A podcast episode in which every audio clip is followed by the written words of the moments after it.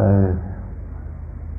here at Gaia House, this month of November, some of you have been here practicing for a few days, a few weeks. Some of you have been here for a few months. And some of you will be here for a few days longer, some a few weeks, some a few months. It can seem sometimes that we are in the midst of an ongoing process. A journey that has a particular direction and a certain linearity. We begin, we continue, and at some point we come to an end. Or so we imagine.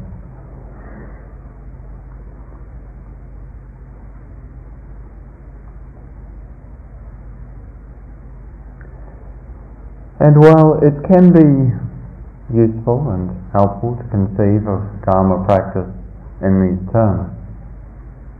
It's equally useful and important to examine or consider whether Dharma practice really is such a journey with a beginning, a middle, and an end.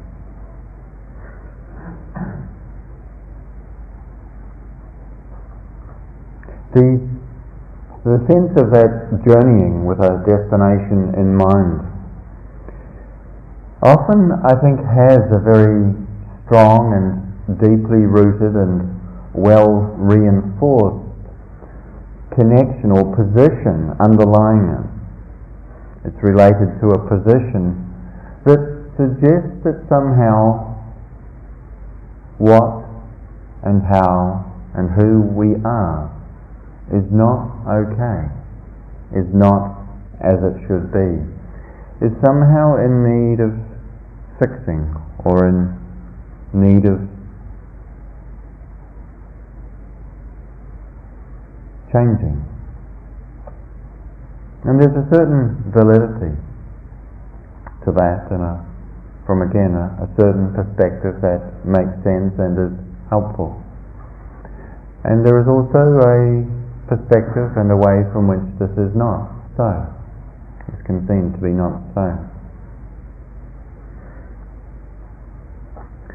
The idea that as a human being we are somehow in need of being purified or transformed is something that can be traced back to roots in many religious traditions that uh, we're probably familiar with the concepts of original sin or evil in Christianity are pretty well known.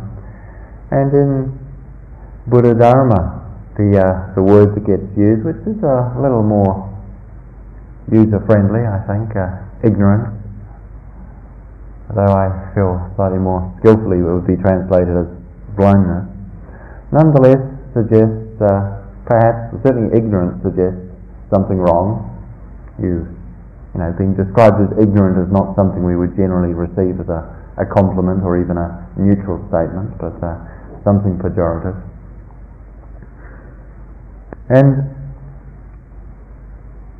we can, in looking at, in examining our experience as we do in meditation practice, easily observe, I suspect, for all of you at times, aspects of that experience, thoughts, feelings, and particularly troubling perhaps intentions that arise for us that we don't feel we wish to subscribe to or support, which we might describe in Dharma language as coming from greed, from hatred, from delusion. And so then the, the view can form quite understandably that uh, we need to somehow purify or get rid of this particular aspect of our experience. Now, in Buddha Dharma, I think when it's understood more usefully, we don't really relate to experience so much in terms of it being, well, we do, but we're not so much encouraged to relate to our experience as being good or bad, or to the things that arise within us as being evidence of purity or impurity. But more to actually look and see from the point of view of wholesomeness what conduces to suffering, what conduces to the end of it. And when we can look at it in this way, we see that what we are inclining towards, which we could call the wholesome, is simply that which leads towards the end of suffering. And that which we call unwholesome, that we're seeking to incline away from, is simply that which leads to suffering. And so the condition that leads us or that brings us to act in these ways that we could describe as unwholesome that lead to suffering is one that we really haven't chosen. We haven't decided. Very few people, it would seem, would set out intentionally on a journey to cause themselves suffering. This really doesn't make sense. And uh, therefore, I think some degree of forgiveness is possible is useful with regard to our own behaviour, both our manifest physical behaviour, our words, and equally our thoughts themselves. And it's often in the context of in the context of a meditation retreat, it's often the thoughts that cause the sense of suffering around experiencing within what we call ourselves something that we do not feel okay about, that we feel is somehow wrong, that we feel somehow needs to be removed or purified. And it's a very attractive concept or proposition, purification. We might be attracted to some image or ideal of purity. And yet, of course, when we uh, look at ourselves, we would, most of us, conclude that we are some distance removed from that perhaps some vast and it seems un or a vast and untraversable distance removed.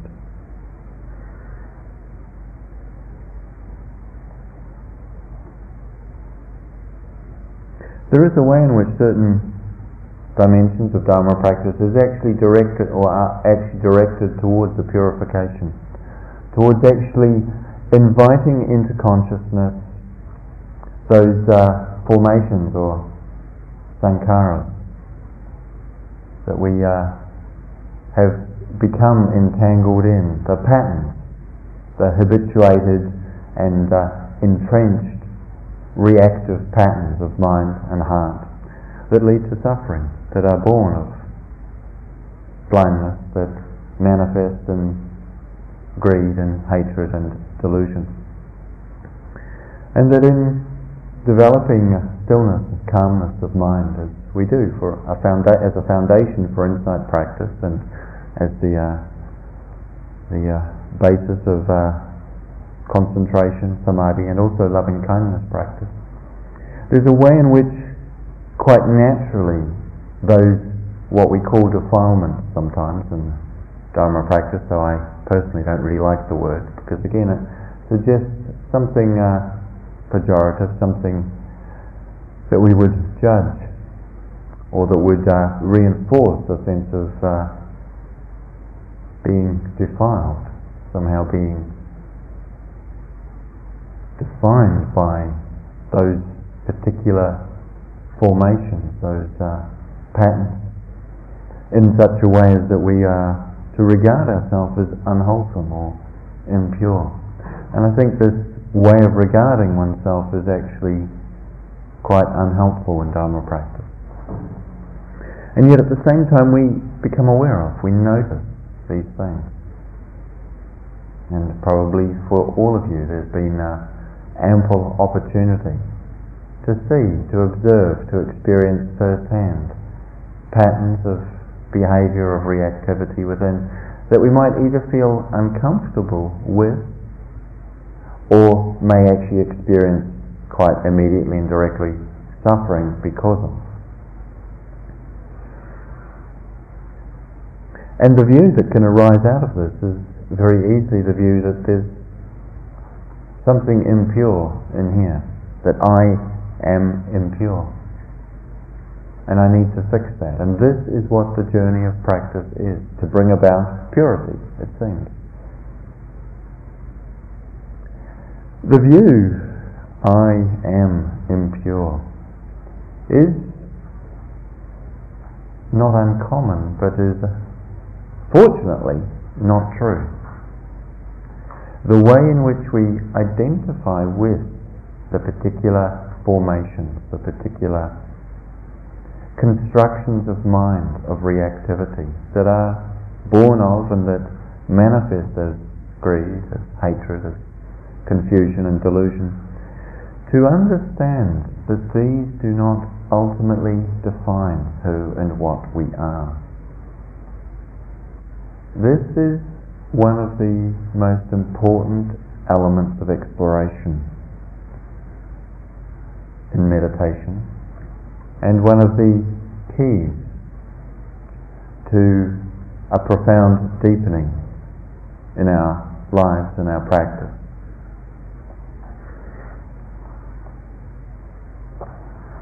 That we are not that. We are not defined by that.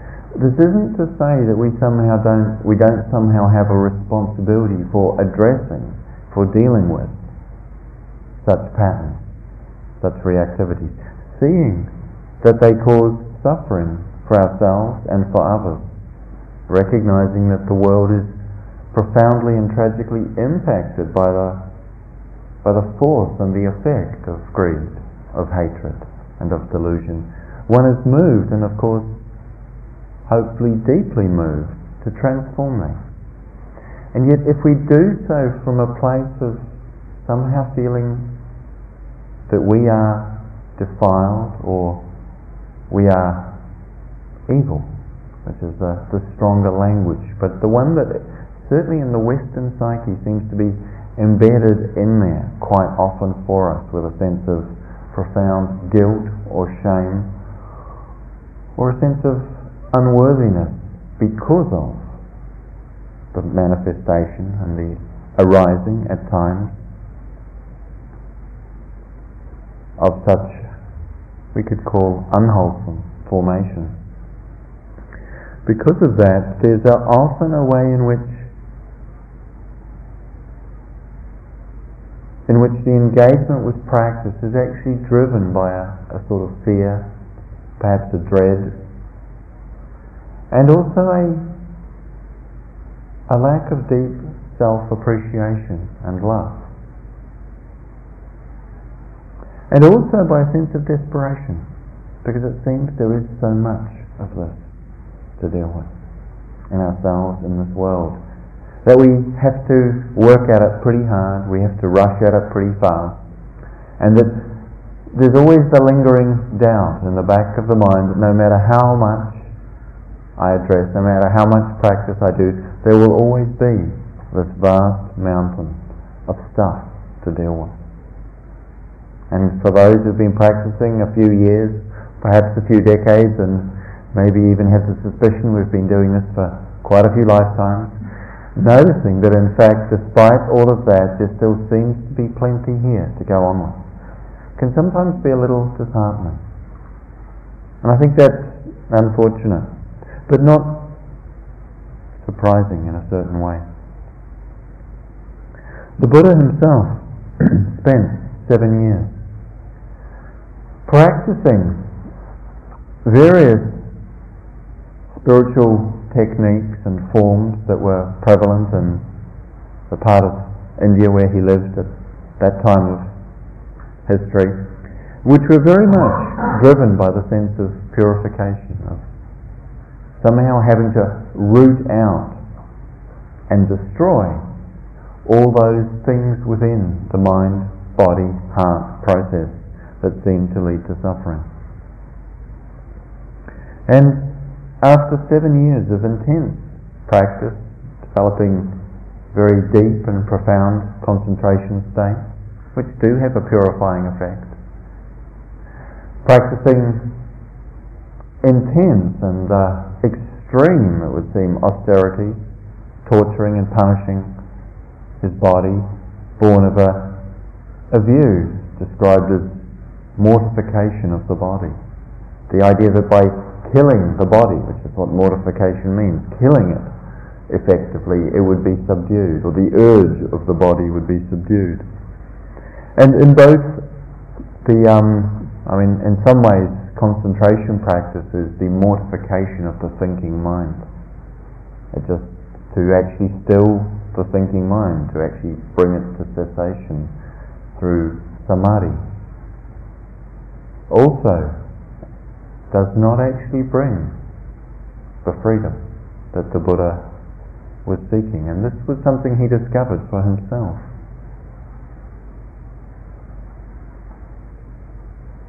Awakening does not arise out of a process of purification, because the process of purification is always bound to the idea of a position in which we are and another position to which we're moving, i.e., the position I am is impure, and the position to which I'm going is purity. And it's in the journey towards that, somehow the idea that we will arrive at a place where we can rest, where we can say, oh, this is purity. This is not possible. So long as we're thinking, relating, and conceiving in those terms, the journey will always continue. And it's important to acknowledge that one aspect of the journey of our life is this and will always continue. This is not something that comes to an end. And yet there is that dimension and aspect of the journey which comes to an end, we could say.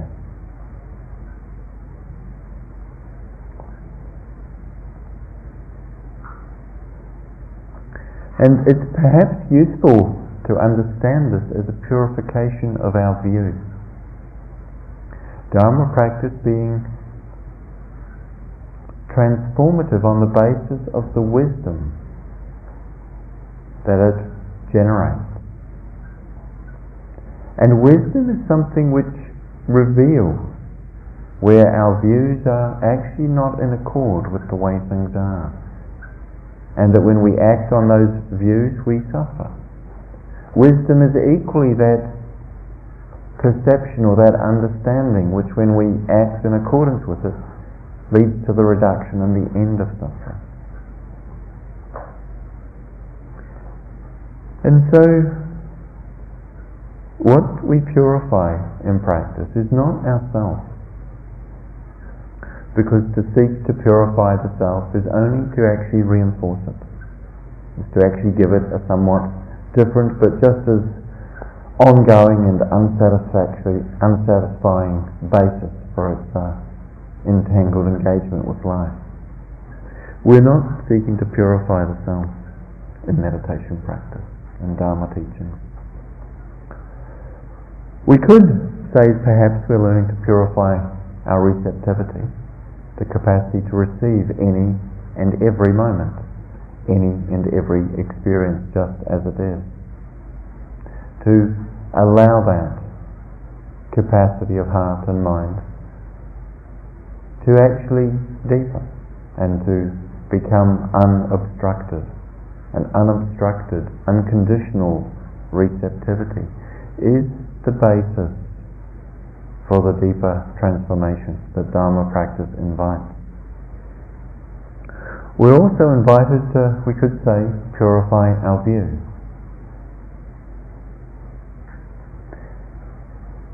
And the core element of the view that we look into the world from, that we need to consider, that we need to address, is the sense of self and separation the particularly the distinction we make between what we call me and what we call other.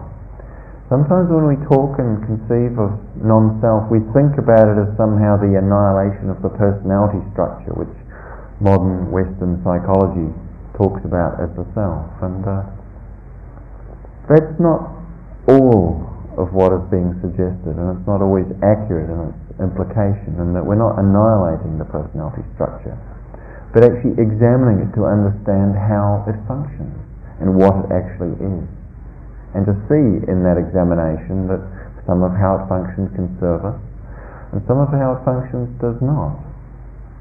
And that ultimately it is a structure which can have a useful function, but that it is not what we are.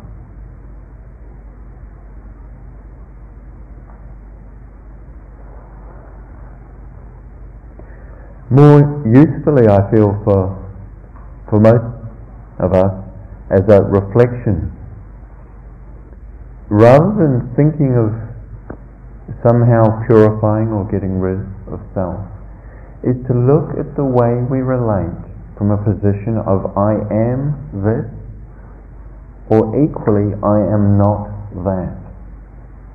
Anywhere we take such a position, because when we say I am not this,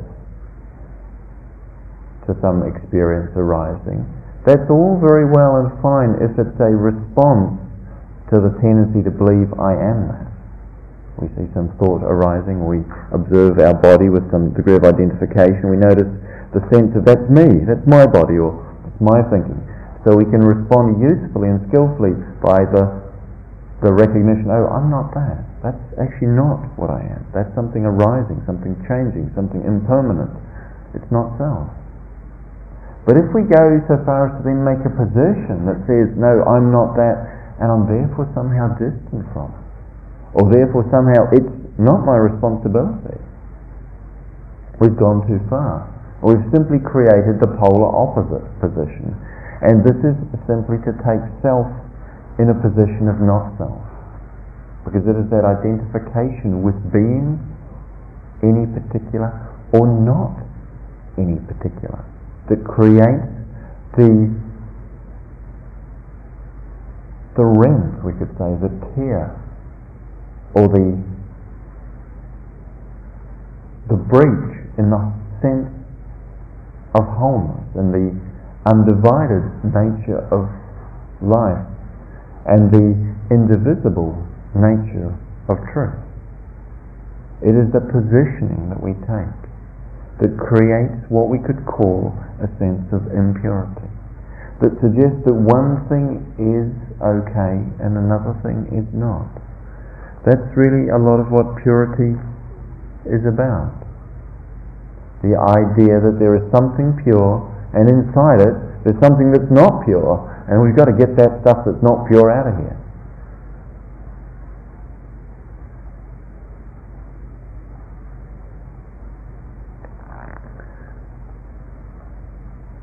Meditation practice is to see the end,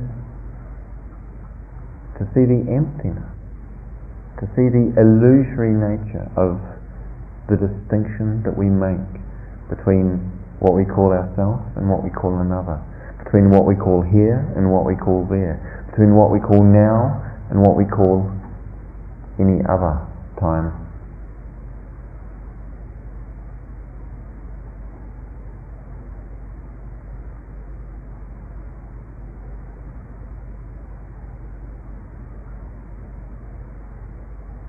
To make no separation is to realize freedom. Separation is constructed and created by the way we look at, relate to, and react to the world. And the world, of course, in this case, including all that we call our mind and our body. And equally all that we call the mind or the body or the form of anything else. All this is the world.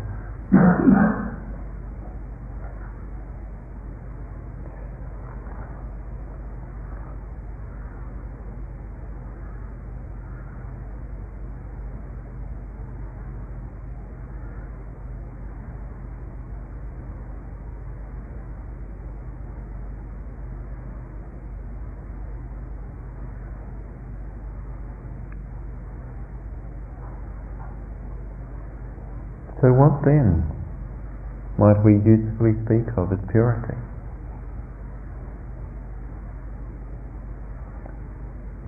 Look for yourself what happens when you set one thing apart from another. In any way. When we do this, we find ourselves inhabiting the gap between the two. And this is suffering.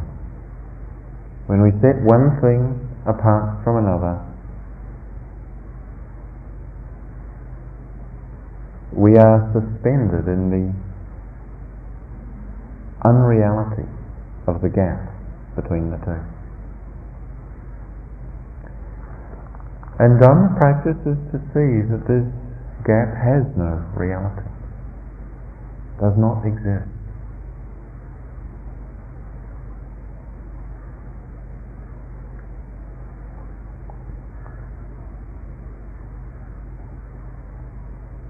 It's simply a way of thinking about things or talking about things.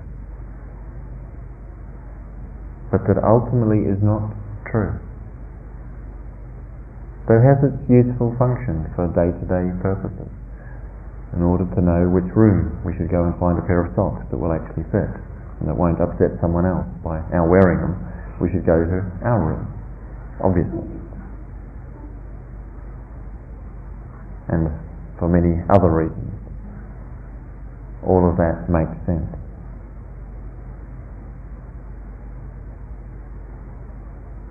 But it's not something we can rest our life on. That way of relating, of conceiving. Because it doesn't have the it doesn't have the depth to hold it.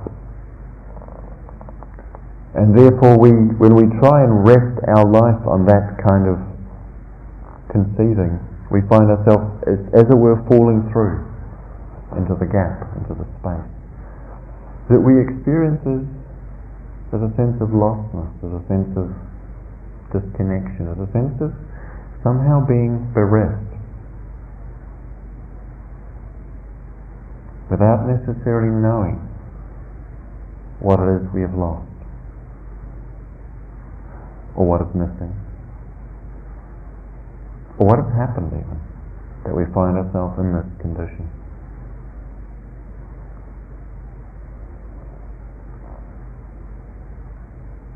And the easy and understandable reaction is to focus upon all the things that seem to be uncomfortable or problematic or unskillful and unwholesome. We start off from a less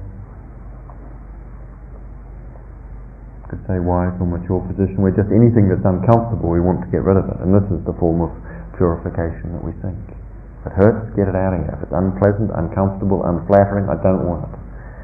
In meditation practice, we see that that actually leads to more suffering. And we can perhaps begin to release the force or momentum of that urge, that deeply conditioned tendency. And then we simply perhaps or often give attention to that, that tendency itself as the problem. The tendency to want to get rid of those unpleasant things then becomes what we see as something unskillful, not particularly wholesome, not leading to happiness. And then that becomes the thing we wish to get rid of, to purify ourselves from. And again, while that's an appropriate and skillful and beneficial direction to engage ourselves in, it's not something that comes to an end by itself.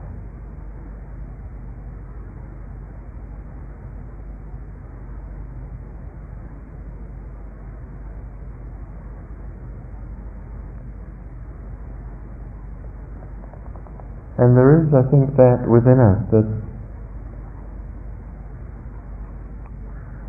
deeply yearns for, that seeks to know that place of rest, the place of, or the dimension of simple abiding of peace, of release. What is this? We might ask. And if we do so, which is useful, to ask not with a mind that wants to know the answer, but just with a willingness to truly sense and feel the question itself and the deeper call of our life that asks it.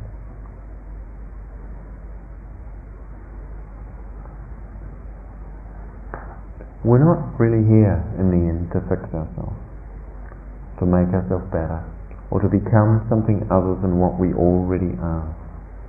What we're here to do is to understand to recognize, to realize what is true. And how easily it can be that what we become is preoccupied with addressing all the things that are going on, all the experiences that are arising.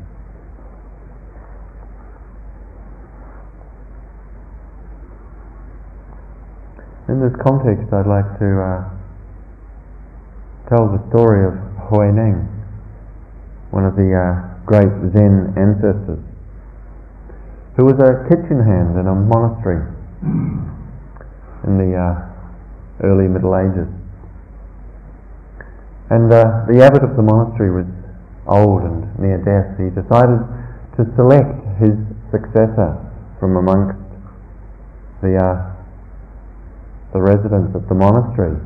But rather than just choosing who it would be, he decided that he would have a competition. He said, okay, I want everyone to write a poem expressing the deepest understanding. And the poem which expresses the deepest understanding, the writer of that poem shall be the new abbot. And so, the second most senior and very venerable and respected monk went and wrote a poem on the wall. And when all the other monks saw it, they thought, oh, such a wise monk, he, he must be the wisest monk amongst us after our abbot. And no, no one even bothered to try and compete with this poem, it seemed so wise. But Huineng, who was just a kitchen hand, not even ordained, although had had some exposure to Dharma teachings and was already very wise, he came across this poem and, uh, not being able to read, asked someone if they would read it to him. And when he heard it, he realized, in fact, this was not the deepest wisdom. Although it was indeed a wise poem, it was not the deepest wisdom. And so he wrote another, or in fact asked someone to write it for him. And uh, as you can probably guess, given the way the story started, uh, when the abbot saw the two poems, he uh, declared, in fact, that the poem of Huineng was the wisest. So the first poem written by the second, second most senior monk at the abbot was this. He said, The body is a Bodhi tree, the mind a mirror bright. Hour by hour we polish them and let no dust alight. and in this, I think reasonably clearly expressing that vision of Dharma practice in which one is constantly taking care of mind and body in order to clear or to purify or to remove the, uh, the dust, the, the defilement, the impurity, we could say, the latent tendencies towards greed, hatred, and delusion. And Huineng's poem in response was this. He said, There is no Bodhi tree or stand of mirror bright. Since all is void and empty, where could the dust alight? I think it's a remarkable poem. There is no Bodhi tree, body, or stand of mirror bright, mind. Though interestingly, mind, is not saying there's no mirror, he says there's no stand. Mm. It's like there's no form to this thing. He's not denying the existence of mind, or ultimately of body actually, but Since all is void and empty, where could the dust alight? He's not denying the existence of dust either. He's not saying, oh, there's no such thing as greed or hatred. But there's nowhere for it to land. What does that mean? There's nowhere for it to land. Where could the dust alight if all things are void? If all things are empty?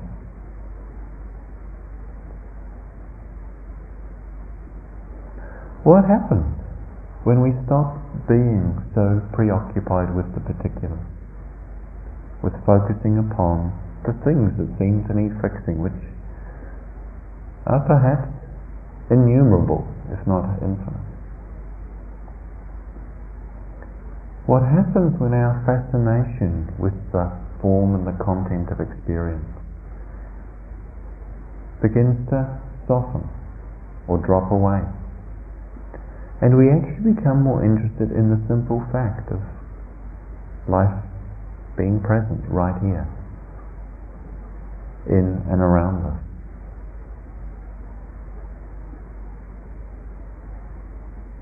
What happens when we actually allow ourselves to just stop the process of going somewhere, becoming someone, getting something? What happens? What is revealed? What do you notice in a moment of total, wholehearted, and committed presence, awareness, consciousness, mindfulness, whatever we call it? What do we notice about that very process that's happening in which it's all revealed? the very fact of this manifestation itself, rather than what happens to be manifesting. What happens when we tune in, when we attune ourselves to this?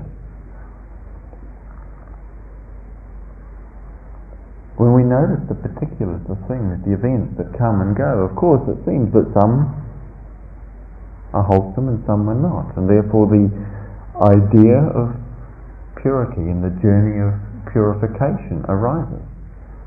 And yet, if we look at the very fact of our being here at all, it doesn't seem to arise or pass, it's just happening. When we notice that there's a common element in every moment that doesn't actually move from one moment to another, but it's there in all moments. It perhaps begins to suggest that the idea of there being more than one moment is just an idea.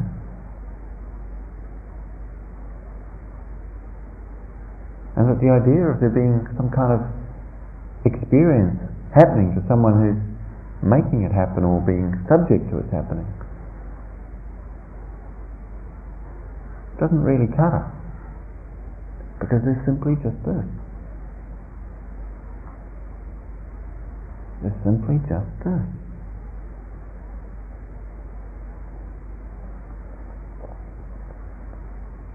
And of this we could say there is something of purity. But it's not something that's made. Not something that could ever be made impure.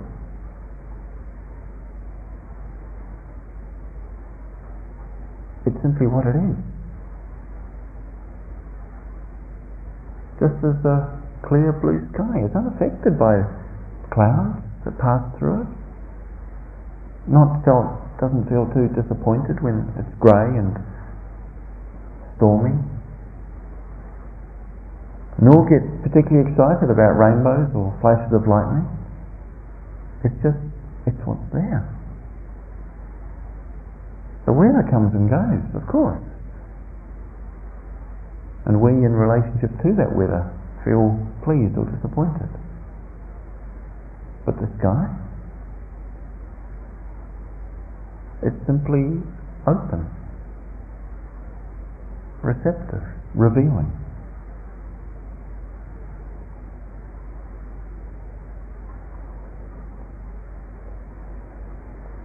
And yet it contains everything. reveals everything.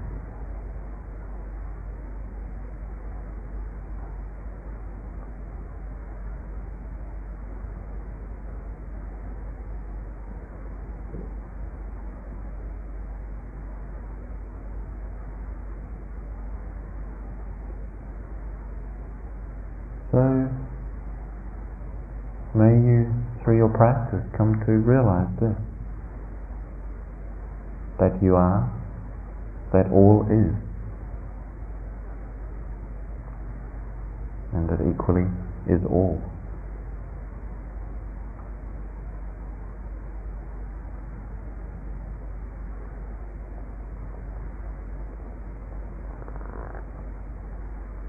And to practice